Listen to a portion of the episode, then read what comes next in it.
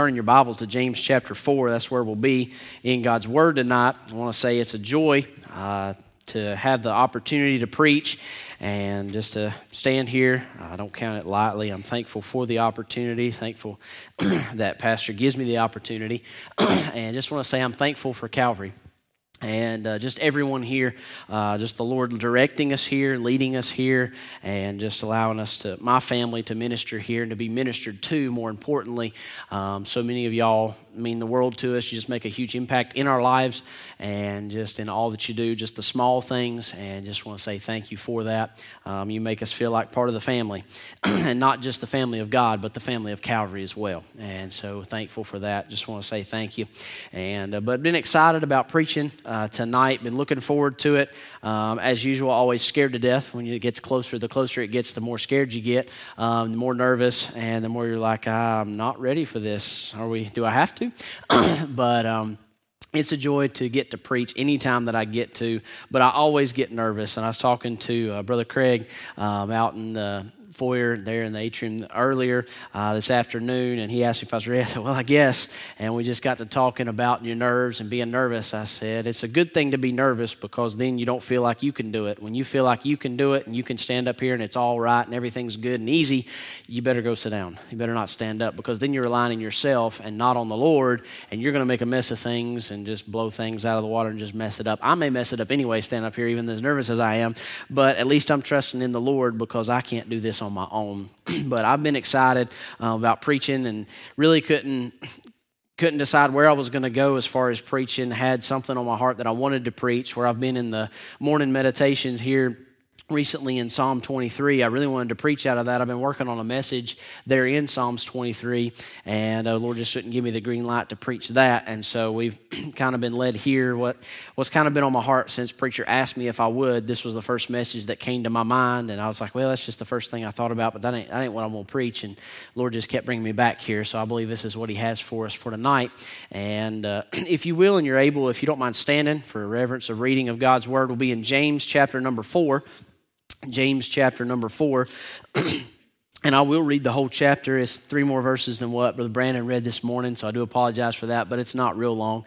Um, but we'll read this whole chapter, and then you can be seated, and we'll, we'll uh, preach out of this and just give you what the Lord has given to me. But here in James chapter number four, beginning in verse number one, the Bible says, From whence come wars and fightings among you? Come they not hence, even of your lusts that war in your members? Ye lust and have not Ye kill and desire to have and cannot obtain. Ye fight and war, yet ye have not because ye ask not. Verse 3 says, Ye ask and receive not because ye ask amiss, that ye may consume it upon your lusts. Ye adulterers and adulteresses, know ye not that the friendship of the world is enmity with God? Whosoever therefore will be a friend of the world is the enemy of God. Do ye think that the scripture saith in vain, The spirit that dwelleth in us lusteth to envy? But he giveth more grace. Wherefore he saith, God resisteth the proud, but giveth grace unto the humble. Verse 7 Submit yourselves therefore to God, resist the devil, and he will flee from you. Draw nigh to God, and he will draw nigh to you. Cleanse your hands, ye sinners, and purify your hearts, ye double minded. Be afflicted, and mourn, and weep. Let your laughter be turned to mourning, and your joy to heaviness. Humble yourselves in the sight of the Lord, and he shall lift you up. Speak not evil one of another. Brethren, he that speaketh evil of his brother and judgeth his brother speaketh evil of the law and judgeth the law. But if thou judge the law, thou art not a doer of the law, but a judge. There is one lawgiver who is able to save and to destroy. Who art thou that judgest another?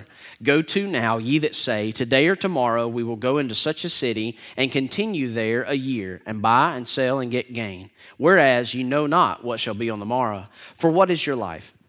It is even a vapor that appeareth for a little time and then vanisheth away.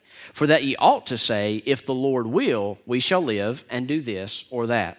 But now ye rejoice in your boastings. All such rejoicing is evil. Therefore, to him that knoweth to do good and doeth it not, to him it is sin. You can be seated. And with the Lord's help this evening, I just want to preach on the title of the message that I have is A Joyful End. and I just want to give you a few things to because I want to at the end of my life to be able to say, man, it's been a joyful life. I want when I get to the end to have joy. I don't want to get to the end of my life and not have the joy of the Lord and not be joyful. And I want to give you just a few things tonight with the Lord's help. We'll give you, there will be three different enemies that we find here in James chapter number four that will try to fight against us from having a joyful end. There are also three different warnings that God gives us in James chapter four, but there are also three different ways that we can be sure to accomplish a joyful end to our life. And all that's found here in James chapter four. And we'll get into that in just a moment, but we'll pray pray and then get started. Dear Heavenly Father, Lord, just want to say we love you. Lord, thank you for who you are, for what you are. I thank you for this opportunity and privilege to stand and preach and proclaim your word. I ask you now, Lord, just to help me. Lord, just clear my mind. And Lord, just help me to be able just to preach what you've laid on my heart and to give it with clarity, not to say anything that I don't need to say, but say only that that you would have me to. Lord, just want to say I love you first as well, just to say that thank you for this privilege. Lord, be with us tonight. Lord, we praise you and we thank you in Jesus' name. Amen and amen. I don't know who ran this. Up. I think I know who ran this up here, but thank you. It was I heard it just boom and then gone. yep, still don't get any easier it's I don't know. I know this is kind of distracting, but it helps with my nerves to tell this almost every time I preach. When I have water, it's very awkward to stand up here and to take a sip of water. If you don't believe me, come up here and stand sometime with everybody staring at you, and you have like a million eyes looking at you while you're drinking water. Everybody's like, "How does he drink water?" It's, very weird when you're standing here and you do that because that's the way my mind thinks. I'm thinking about what is everybody thinking when I take a sip of that. Why are they staring at me? Well, because I'm the one that's the center of attention right now, and so but anyway, thank you for bringing up the water. I appreciate that. But as I said, the title to my message is A Joyful End. I want to be able to say at the end of my life that I have run, finished my course, I have run my race, and I have fought a good fight, and I have kept the faith. But there are a lot of things that we can pull from James chapter 4 that we can see. The first thing that I want to look at are three different enemies that we face that are warring against us to keep us from having a joyful end to our life. And as we look at these three enemies, the first enemy that we see that's going to drive me nuts. There's a gnat flying around up here. I'm sorry. Squirrel. I am very easily distracted as well. I do apologize for that. If that gnat crosses my eyes, you'll see me swatting, and I may talk about it again. But the first enemy that we see here in that will try to keep us from having a joyful end is the flesh. And we see that in verses 1 through 3 here of James chapter number 4. If you'll read along with me, it says, From whence come wars and fightings among you? Come they not hence, even of your lusts that war in your members? Ye lust and have not. Ye kill and desire to have and cannot obtain. Ye fight and war, yet ye have not because ye ask not. Ye ask and receive not because ye ask amiss that ye may consume it upon your lust. The first enemy that we have that is warring against us, that is fighting against that joyful end that we, I know I'm sure we all desire to have, is the flesh, is what we're, we're we all have, and we can't get rid of it. We're just in the flesh and we cannot help that. But a couple of things with this flesh, the two things that we mainly see here about the flesh is that we struggle so much with our fleshly desires. Those desires that are of the flesh is what we are fighting the most and what is fighting against us. And if you'll look with me in Proverbs chapter number 14, I also failed to mention that I will be turning a lot of different places. So you'll have to have your fingers ready if you want to turn to them. If you don't have a fast finger, you can just uh, write them down and go back and read them later. Um, but Proverbs chapter number 14 and verse number 12, the Bible says, There is a way which seemeth right unto a man, but the end thereof are the ways of death. And then chapter 16 and verse number 25, the Bible says, There is a way that seemeth right unto a man, but the end thereof are the ways of death. The Lord records in scriptures that verse exactly the same twice to tells us that tells us there is a way that seemeth right unto a man, but the end thereof are the ways of death. And so as we look here, we see that whatever our life, whatever we think is good, if we're relying on us and not the scripture to get to fulfill those desires in the direction of our life, it's going to end in death. It's not going to end the way we think it should. If we're relying on ourselves, it only leads to death. We must forsake ourselves, die to ourselves daily, get in the scripture to find out where we need to go. Don't trust in your flesh because throughout your daily routine, whatever you're doing, there are going to be situations that are going to come at you and you're going to face things on a daily basis that it's just going to come up. Something's going to happen and your flesh is going to want to do one thing but your spirit's going to tell you you need to do something else. And if you'll just have a little patience, which I have very little of, if you'll just have a little patience when that situation arises and you'll give it just a second, the Holy Spirit will tell you how you're supposed to react instead of the flesh and that immediate reaction of just the very instant that it happens, you want to do one thing. But if you'll give it just a second, the Holy Spirit will tell you how you're supposed to react to that. And you can react in a way that will point people to Christ and not in the flesh that will just bring hurt to your testimony and will ruin your testimony in front of others. So we've got on a daily basis, we fight the flesh and those fleshly desires but then, one thing that we have to understand is about those desires, because many people will say, "Hey, well, I can fight that desire. Man, I can, I can do good. Man, I, I've kind of overcome a lot of those fleshly desires, the things, the way to react, or some of the wicked fleshly desires that we have. That just the thoughts in our mind that get put there because of things we see, music we hear, things that people have said. You're going to have desires that are not good, and you're just they're just going to be put there, but one thing that we must understand is that we are weak. This flesh is very weak. We cannot overcome those desires on our own. If we say that, hey, man, these desires, these fleshly desires, they, they come my way, man, I have that little bit of desire, man, I can just kind of walk away from it. I can turn away. I'm, I can do that. Not in your own strength, you can't because that those fleshly desires are way too powerful and way too strong. And if you don't believe me, let me read to you from someone in the scripture that was much greater than I am. And if you'll turn to Romans chapter number 7, Romans chapter number 7, verses 18 through 20. And this is the apostle Paul writing here. He says in verses 18 through 20, For I know that in me, that is in my flesh, dwelleth no good thing. For to will is present with me but how to perform that which is good, I find not. For the good that I would, I do not. But the evil which I would not, that I do. Now, if I do that I would not, it is no more I that do it, but sin that dwelleth in me. And this is the Apostle Paul saying, The things that I want to do, I find myself not doing. And those things that I don't want to do, I find myself doing. And I don't think any of us would feel comfortable and good with comparing ourselves to the Apostle Paul and saying we're as good as he is or we're better than he is. So the Apostle Paul through the inspiration of the Holy Spirit, wrote to us that in his flesh he was weak and he couldn't overcome it on his own. And when he relied on himself that he would fail, how much more so do you think us, we're going to fail? We're not going to be able to stand on our own. Our flesh is very weak and it is trying to draw us away, and we can't help but have those desires in our body. It's just built into our flesh to have certain desires and to want to do certain things, to sin, to do this, whatever it is, there's there are so many desires that we have in our flesh just built in to our fibers and who we are. But that brings to the second enemy that we see, and that is in verse number four and five of James chapter four,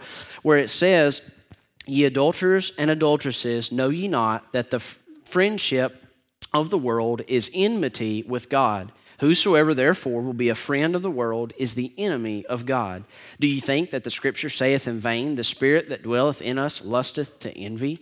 And the second enemy that we face on a daily basis is the world.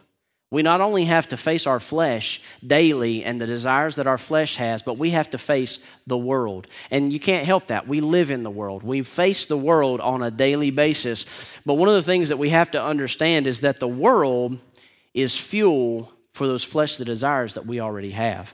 If you'll look in 2 Samuel chapter number 11, 2 Samuel chapter number 11, if I can get there.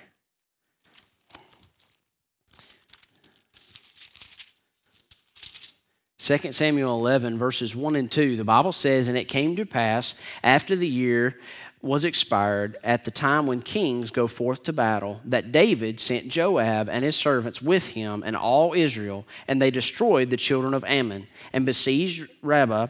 But David tarried still at Jerusalem. And it came to pass in an evening tide that David arose from off his bed and walked upon the roof of the king's house. And from the roof he saw a woman washing herself, and the woman was very beautiful to look upon. And we know that story there that you can you've read the story there where David he committed that sin with Bathsheba because he was not where he was supposed to be in battle and he walked out into the world and that world presented something to fuel those fleshly desires that he already had in his heart that we just have that we can't just get rid of. They're there, but anything, he just walked out on his rooftop not thinking anything was going to happen, but there was something that the world had put in place to fuel those fleshly desires.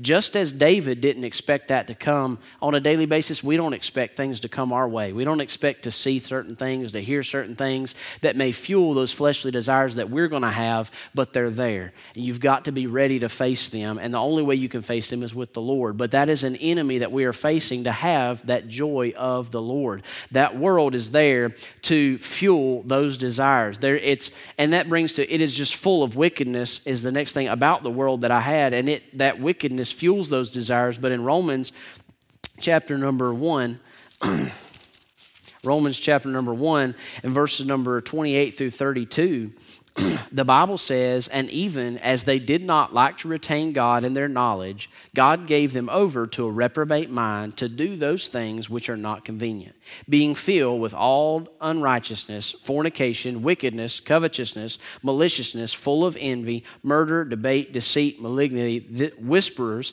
backbiters, haters of God, despiteful, proud, boasters, inventors of evil things, disobedient to parents, without understanding, covenant breakers, without natural affection, implacable, unmerciful, who knowing the judgment of God, that they which commit such things are worthy of death, not only do the same, but have pleasure in them that do them.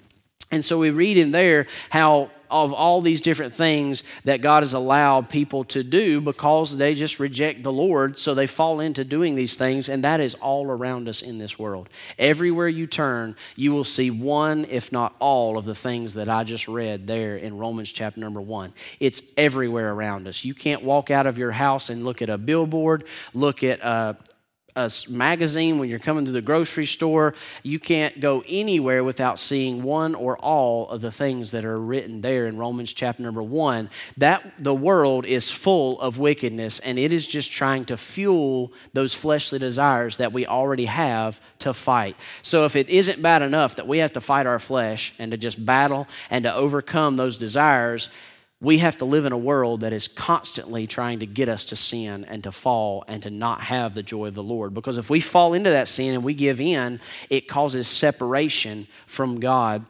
and we do not have that communion because there in James chapter number four, where it says, um, in verse number four, ye adulterers and adulteresses, know ye not that the friendship of the world is enmity with God? Whosoever therefore will be a friend of the world is the enemy of God. If we're friends with the world, we're an enemy of God, according to this right here. So we can't be a friend of the world. But if you start giving in to the things of this world, you're going to be drawn to that and you're going to create that friendship with the world because you're going to create that, hey, I'll come alongside you. I enjoy doing this or I enjoy doing that. And you just come alongside and yoke up with the world. And that's not what we need to do because it will not bring joy. It may bring happiness and pleasure for a season but it will not bring joy because joy is everlasting. Joy is something that you can have no matter what the circumstance, no matter what the situation, and that's what I want. I want joy. I want that everlasting joy and that just peace of knowing that, hey, man, no matter what comes my way, I'm happy. And thankfully i can say that many times the lord has given me that joy throughout my life in the workplace and just situations arise things happen and people look at me like i'm weird because i'm just happy no matter what. And i'm smiling i'm singing doing something just having a smile on my face and drive some people nuts because i'm smiling all the time. But it, that i'm just happy all the time and they're trying to figure out what is wrong with me why i'm smiling all the time why stuff doesn't just aggravate me, why I don't get upset, why I don't fly off the handle, get mad about this when all the other guys are just cussing and getting mad about what just happened. I'm just kind of over there, whatever, and just walking, doing, singing, smiling, having a time, whatever. They're like, what is wrong with you? and even those that claim to be a Christian are like, what is, how do you still have joy? Why are you still happy? Like, do you not see what just happened to us? I'm like, yeah, but I mean, that ain't worth losing your joy over because God's still good all the time. God didn't hurt us, he still kept us safe in this situation. We're not hurting nothing. Everything's great. I've got the joy of the Lord, and you can have that as long as you can reject those fleshly desires. You can overcome them and just reject those and ignore those fuels that the world is giving for those fleshly desires.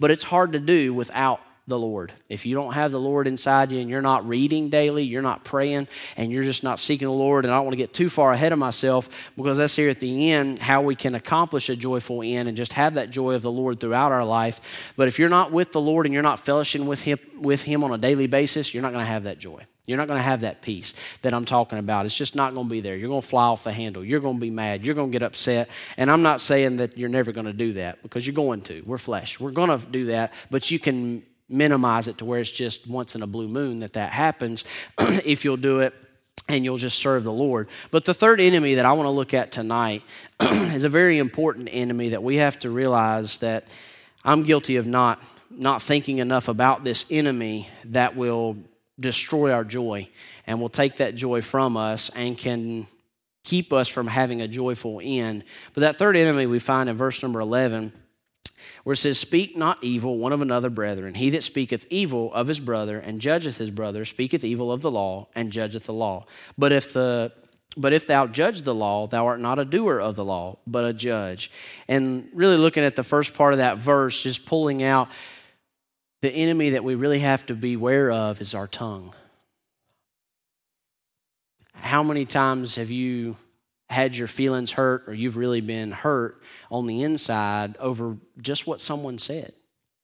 your tongue and i want to look at in james chapter number three the gives us two different examples of what our tongue is and why it is an enemy of giving us that joy if you look in james chapter number three verse number eight the bible says but the tongue can no man tame it is an unruly evil full of deadly poison and what it says at the first of that verse but the tongue can no man tame we can't tame the tongue. We can't put a restraint on our tongue. It's going to get us in trouble, but we can't control it in ourselves. We can't do that. We can't just put a restraint on it and we're not going to say nothing bad. We're going to keep our mouth shut. We're just going to say things that are good, say things that are nice. We can't do that in ourselves we have to rely on the Lord to give us the strength to do that. But the tongue is not only an unruly evil, but back up two verses in verse number six, where it says in chapter three of James says, And the tongue is a fire, a world of iniquity. So is the tongue among our members, that it defileth the whole body, and setteth on fire the course of nature, and it is set on fire of hell. So the fire can destroy your body. The fire can, or your t- the tongue can set on fire your whole body and it can destroy your whole testimony. You can build a testimony of being a good Christian man and a good Christian woman, a good Christian young person, and you can be, I mean, just have the greatest testimony at your workplace, but all it takes is one time for you to mess up and say something wrong and your testimony is destroyed. All it takes is you just saying one thing and I work with a lot of guys at work, that, or where I work at, that claim to be Christians.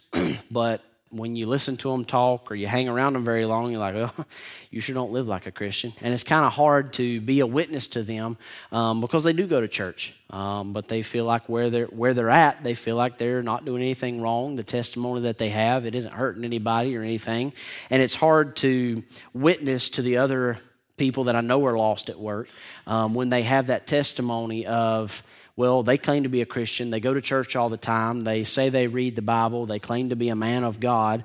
Um, and to be spiritual and to love the Lord, but they'll be out here cussing with the rest of you, out here smoking, doing whatever else, and the whole nine yards with everybody else. And they're no different than everybody else that's lost that I work with. They may claim they are and say they are, but if you just step back and you look at all of them at work, if you were to show up and look at them and I was to say, hey, see if you can tell me which one claims to be a Christian and which one's not. You wouldn't be able to tell me. I guarantee you. If you just watched them for the day, you would not be able to tell me which one that you think is a Christian and which one's not. It's I don't say that boastfully, but you just can't. And that's the testimony that they have. I don't want that testimony. I want a testimony that I'm different something's different because God said to come out from the world and be ye separate, saith the Lord. And we've got to be careful because our tongue can make or break our testimony. It is what we have to watch for and just to be careful of that tongue because, as I said here in um, chapter 3, it is an unruly evil and a fire and it can defile the whole body. But not only do we see these three enemies, try to get on through this here, but we see three different warnings that are given here in James chapter number four. And the first thing that we're warned against is pride. We're warned against pride in verse number six. it says, But he giveth more grace, wherefore he saith, God resisteth the proud, but giveth grace unto the humble. We are to have a humble spirit, not a proud spirit, not to be prideful, not to be boastful in what we can do, who we are, how we are, because pride can kill you. And I, I challenge you to think right now in your minds, think if there's any situation in your life or anybody that you have that there might be contention. There's a little just, there's that tension between you and that person. There's contention in your life. It's like, man, there's just that strife. It's just like, oh man, just, you just butt heads. Well, why are y'all butting heads? You may have asked yourself that question. Why in the world are we just we just can't get along? There's just that man, there's just something there between us and I can't figure out what it is. Well, I'm about to tell you. You ready? I can give you the honest answer of I can tell you exactly what it is. I don't know if it's you or them or both, but I can tell you what the problem is in the scripture right now. if you'll look with me in Proverbs chapter number 13. Proverbs chapter number 13 and verse number 10. if there's any contention in your life between you and someone else, this verse right here tells us why there is contention. In Proverbs chapter number 13 and verse number 10, the Bible says, only, only by pride cometh contention, but with the well advised is wisdom. So the beginning of that verse says, only by pride cometh contention. If there's contention between you and someone else, and I'm guilty, there's there's a lot of times where there been contention, there's been contention between me and someone else. It's just not been a good relationship, or we just we just can't get along. It's only because of pride, either on your part, on their part. More times than not, it's on both because we're just too proud to admit where we might be wrong, or we're too proud to just humble ourselves and do what we know is right and to love them despite of who they are or what they are and submit ourselves to the Lord to make that situation to where we can overcome it and the Lord can work through it. Because if we have that pride and we have that contention with someone, how is the Lord going to work in their heart to convict them of their situation and where they're at? But if we stand on God's word, don't give in or bend and bow of something that's wrong, but if we love them like Christ loved us and loves us, then we'll love them no matter what they've done to us or what they're doing to us, and we'll show them the love of Christ. That don't mean you let them just use you and abuse you in situations, but you do love them just as Christ did. No matter what, you're going to pray for them, you're there for them, you love them, and they see that difference. No matter what they do to you, you still love them. You still pray for them. You're still there to be an encouragement to them. God will use that to cause that contention to go away because you've let go of that pride in your heart, and God will work on their heart through you being getting rid of that pride and submitting to Him to cause that contention to go away. So there's your little nugget to help you. If you've got contention with somebody, it's probably there's pride. Well, I guarantee you there's pride in there, but it's probably on both parts instead of just one.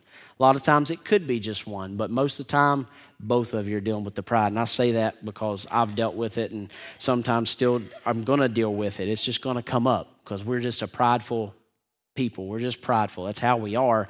But the Bible warns us against that because in verse number six of James 4, it says, God resisteth the proud. So if you want to have fellowship with the Lord, you can't have pride in your life.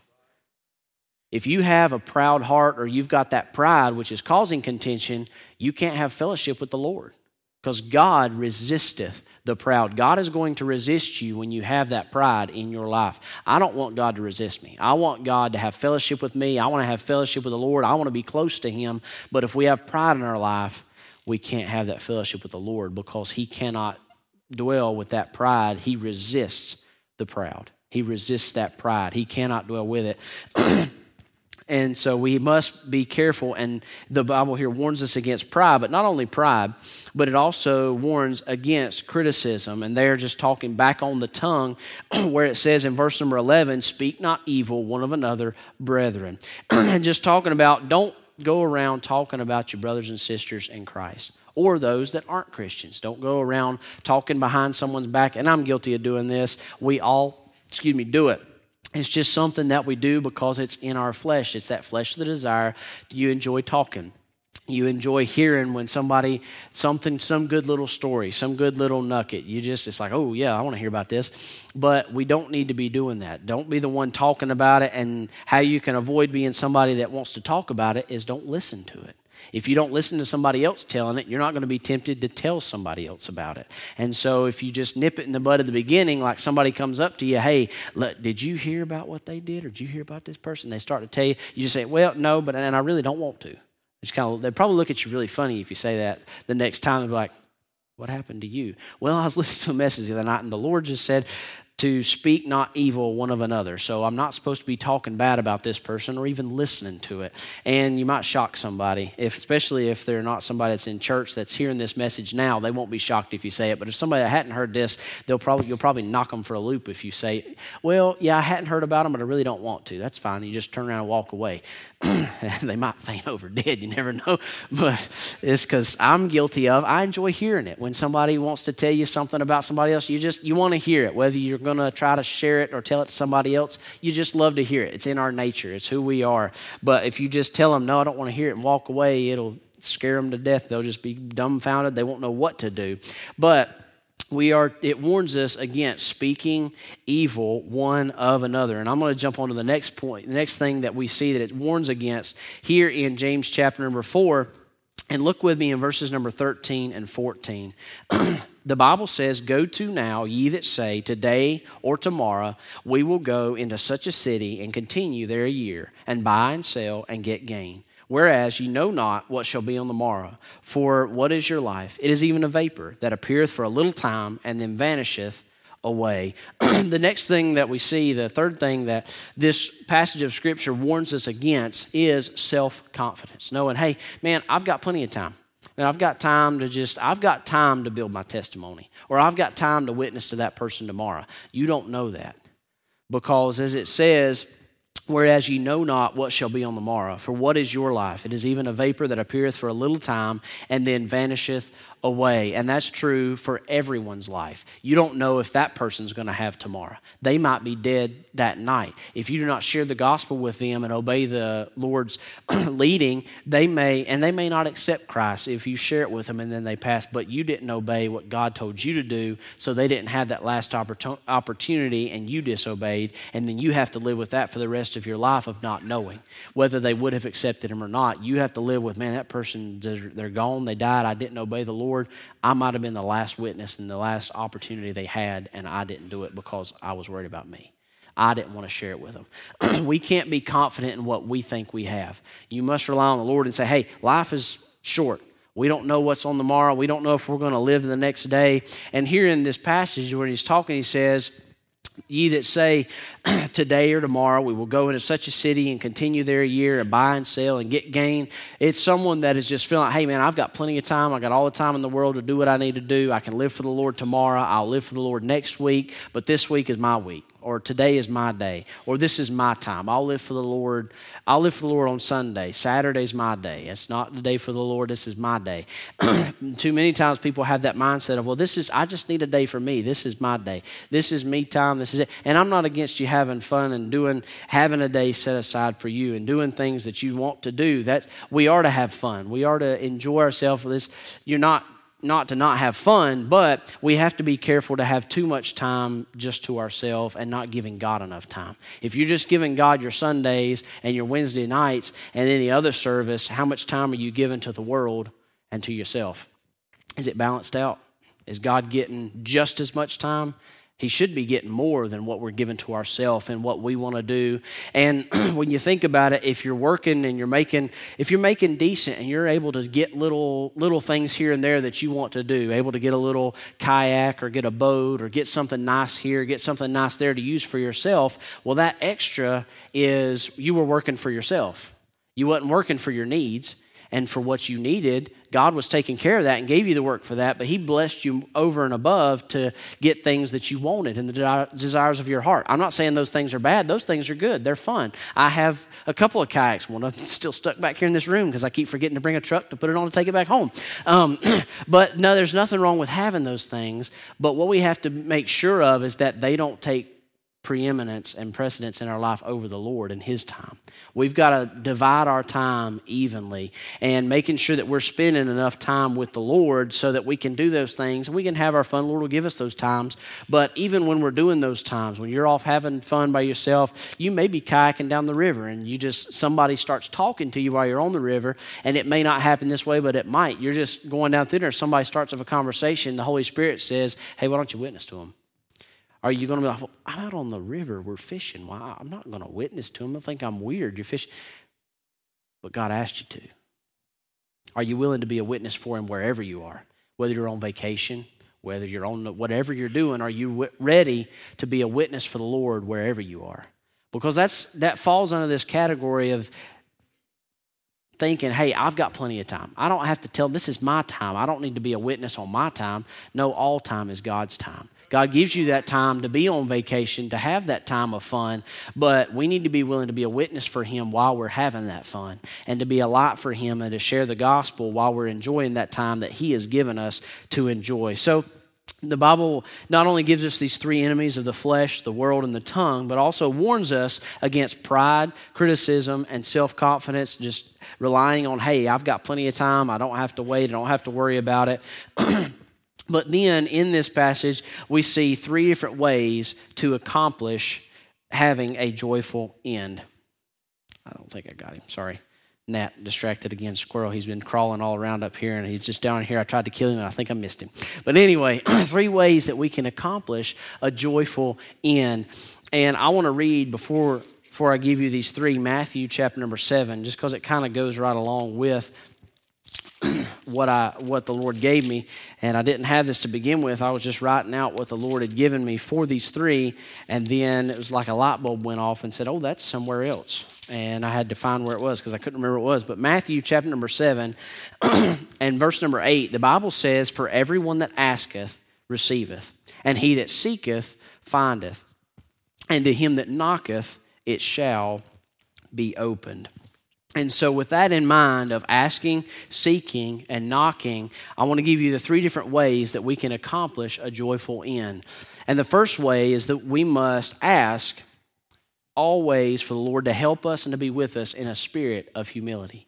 Because remember, God resisteth the proud, but giveth grace unto the humble. And so we must have that spirit of humility and be humble when we come before the Lord asking Him for anything. When we're asking Him for help throughout the day, for strength throughout the day, for giving us wisdom in what we need to say, how we need to say it, what we need to do, we must do it in a spirit of humility. Because if we come with any pride in our life of, well, Lord, I can take care of this part, but can you help me here? I don't know if He's going to help you or not. He's like, well, you're just trusting in yourself. I mean, here you go.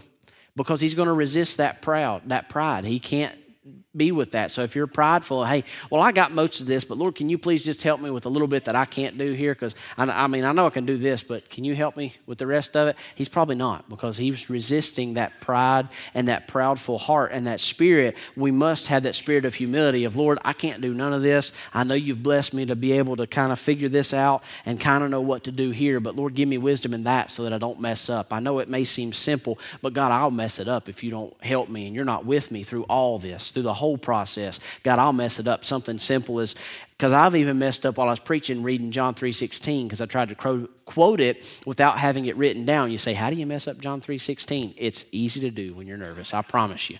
if you don't believe me, come up here and stand in front of everybody and try to quote something from memory while you're in the middle of trying to preach or teach or do something else. It's very easy to forget something as simple as John 3:16 when you're up here and you're just nervous and it's going. So we must rely on the Lord for everything. We can't say, "Well, I got this or I know this verse by heart. This one's good. This one's good. I'm good. Just Lord help me with the rest of it." No, rely on the Lord for all of it because you'll mess it up if you get that pride and you thinking that you can do it. It's just like I said at the beginning of the service. If we're trusting in ourselves, we got that. We're not real nervous about it. We're like, well, I got this. This is under control. Man, I can do this. No, it's not. You've got to rely on the Lord and trust in Him for all of it and ask for His help in a spirit of humility because He resists the proud, but He giveth grace unto the hum- humble, and He'll give you more and more grace. And then with that, that's how we obtain grace. You obtain that grace and that favor from the Lord by coming to Him and asking in that spirit of humility. Because as it says there in verse number six, where it says, Um, but he giveth more grace. Wherefore he saith, God resisteth the proud, but giveth grace unto the humble. So if we want God's grace, we've got to have that spirit of humility. If you want the grace. but then, not only do we need to ask the Lord in the spirit of humility, but we need to seek the Lord by submitting unto his will. You submit by, and you seek him by submitting unto him to do the will of the Father and what God has called us to do we are to seek the Lord above all things. seek his will above all else. Whatever we're doing, anything that we do, whatever we're whatever we want to do in life, whatever career we choose to go to, whatever we're praying about what to do, what career, um, a spouse, whatever it is, when you're seeking the next step in life, put the Lord first. Seek Him first, and then let Him show you the next step and submit to what he tells you you should do. Because if you try to do it in your own and you try to do it on your own and in your own strength, say, well, man, I'm going to go look for this and I'm going to try to figure this out and I'll just do it on my own, you're going to mess up. You're going to you're going to find the wrong person, you're going to take the wrong step, you're going to start the wrong direction, then you're going to have to backtrack and then go the way the Lord wanted you to go anyway because everything's going to fall apart because you went the way you wanted to and everything just fell apart and it was horrible. And then you had to backtrack and then humble yourself even more and just feel like more of a dog because then you're like, well, I thought I knew what I was doing. I said I knew what I was doing, but now I look like an idiot excuse me, probably not supposed to say that in front of some of the kids. I grew up not saying a lot of those words. It's like, oh, you don't say that in front of the kids. You don't want them to say that. It's words that's just said, but you don't say it. It's not a good word. but you're just going to look like you're real dumb, okay? Because you started to do what you thought was right, and then, oh, well, no, you're not supposed to do that. So now you got to look like you're a big dummy, and you got to back up, and you got to go the way that you knew the Lord may have wanted you to go to begin with, but you didn't think it was right.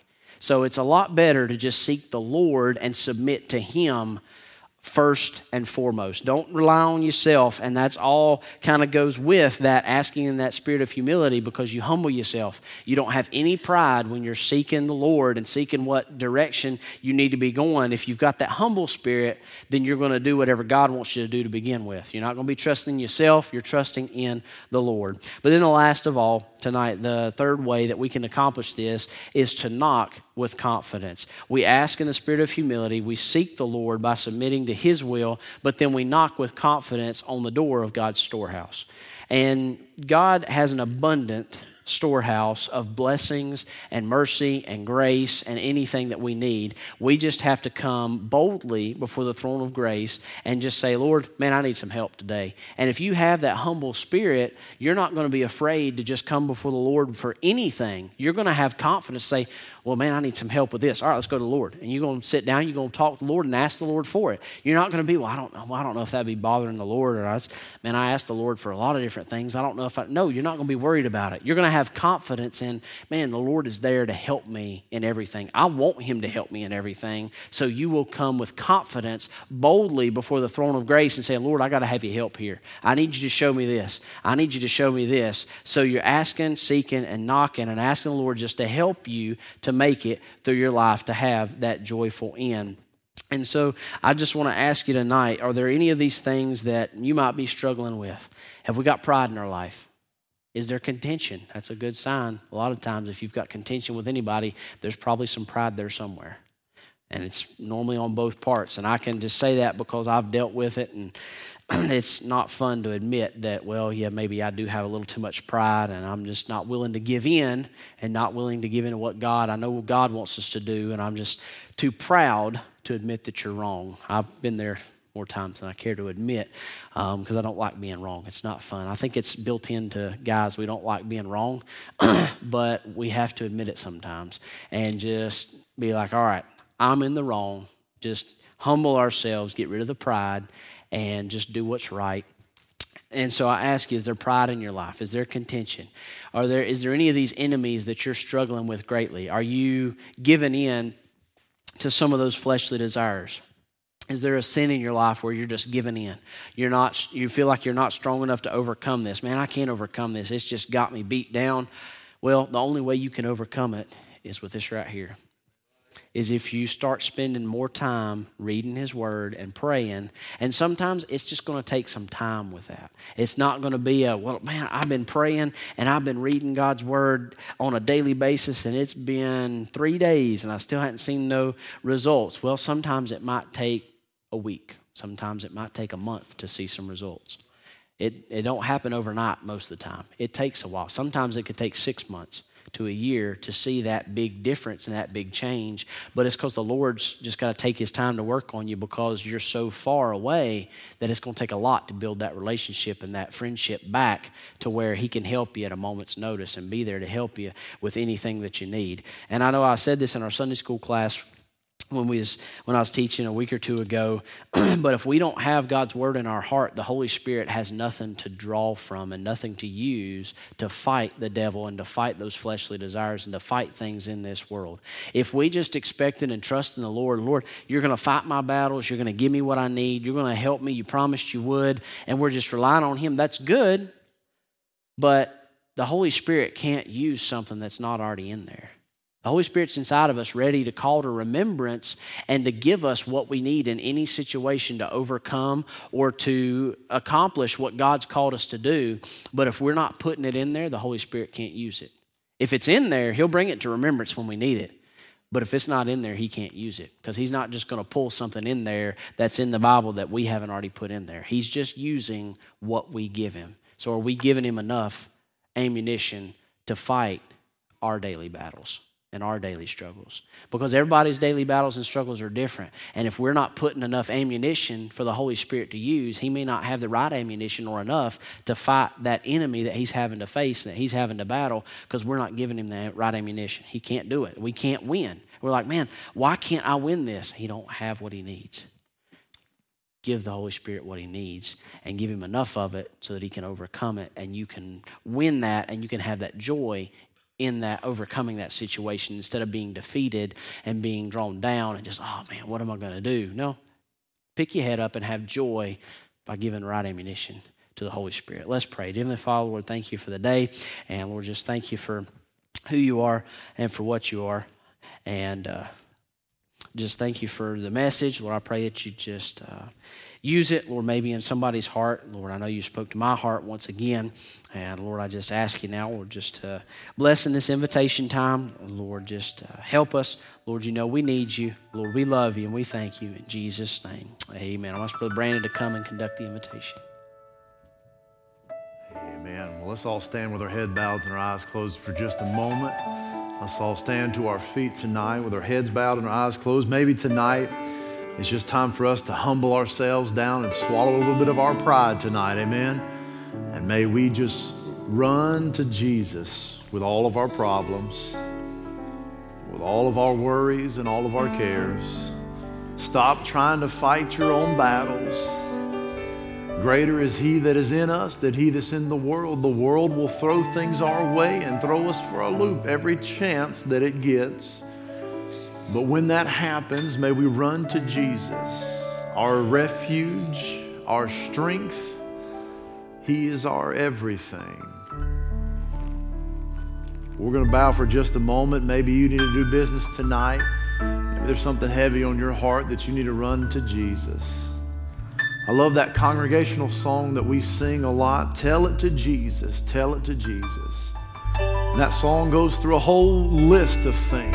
Are you weary, heavy hearted? Have your friends forsaken you? Have people walked out on you? Have people used you?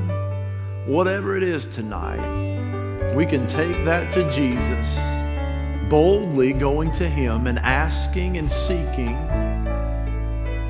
exactly what Ethan preached on tonight. Amen. Make that move. some of our personal workers, if you'll make your way to the front, if you just need somebody to pray with you about a situation. So we don't want you praying alone tonight. There are others who will pray with you about that situation. Whatever it is tonight that you're dealing with, that you're having a, a hard time with, this is, this is the time now. This is serious time. Young people, adults, this is the serious time. This is time when we respond to the message that was preached, when we respond to the preaching of God's word. This is not time to laugh or cut up. This is serious time. The message that was delivered tonight will change our lives if we will adhere to the word that was preached. Knowing and understanding that this flesh is wicked. Our heart is wicked. The tongue is wicked. That no man can tame it. We have to lean and run to Jesus in everything.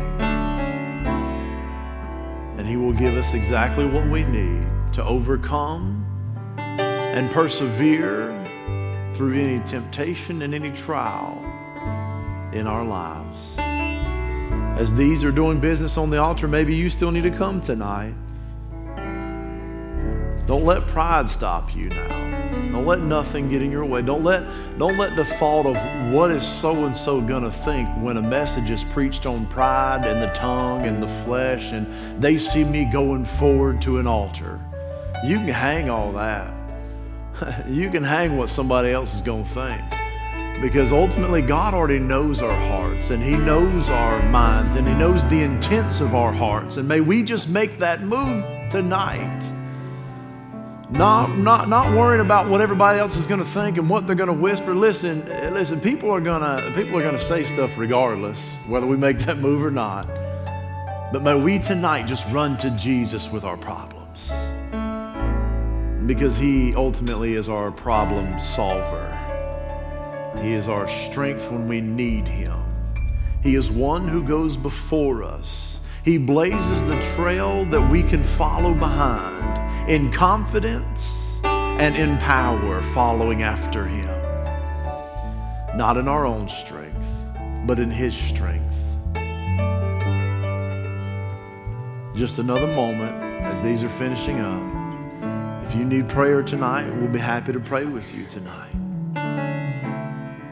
And aren't you thankful for the power of prayer that we have access to go boldly into that throne room and ask petitions and plead petitions upon our request to a holy God, a God who loves you tonight, a God who wants the best for you tonight.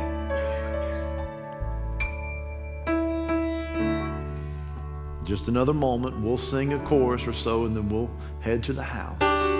But don't miss out on this next opportunity, this next, this next little bit. Don't miss out.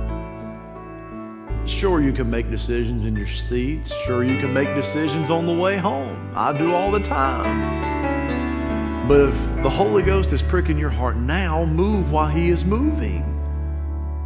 Don't harden your heart against Him moving in your life. May we just let go and let God have His way.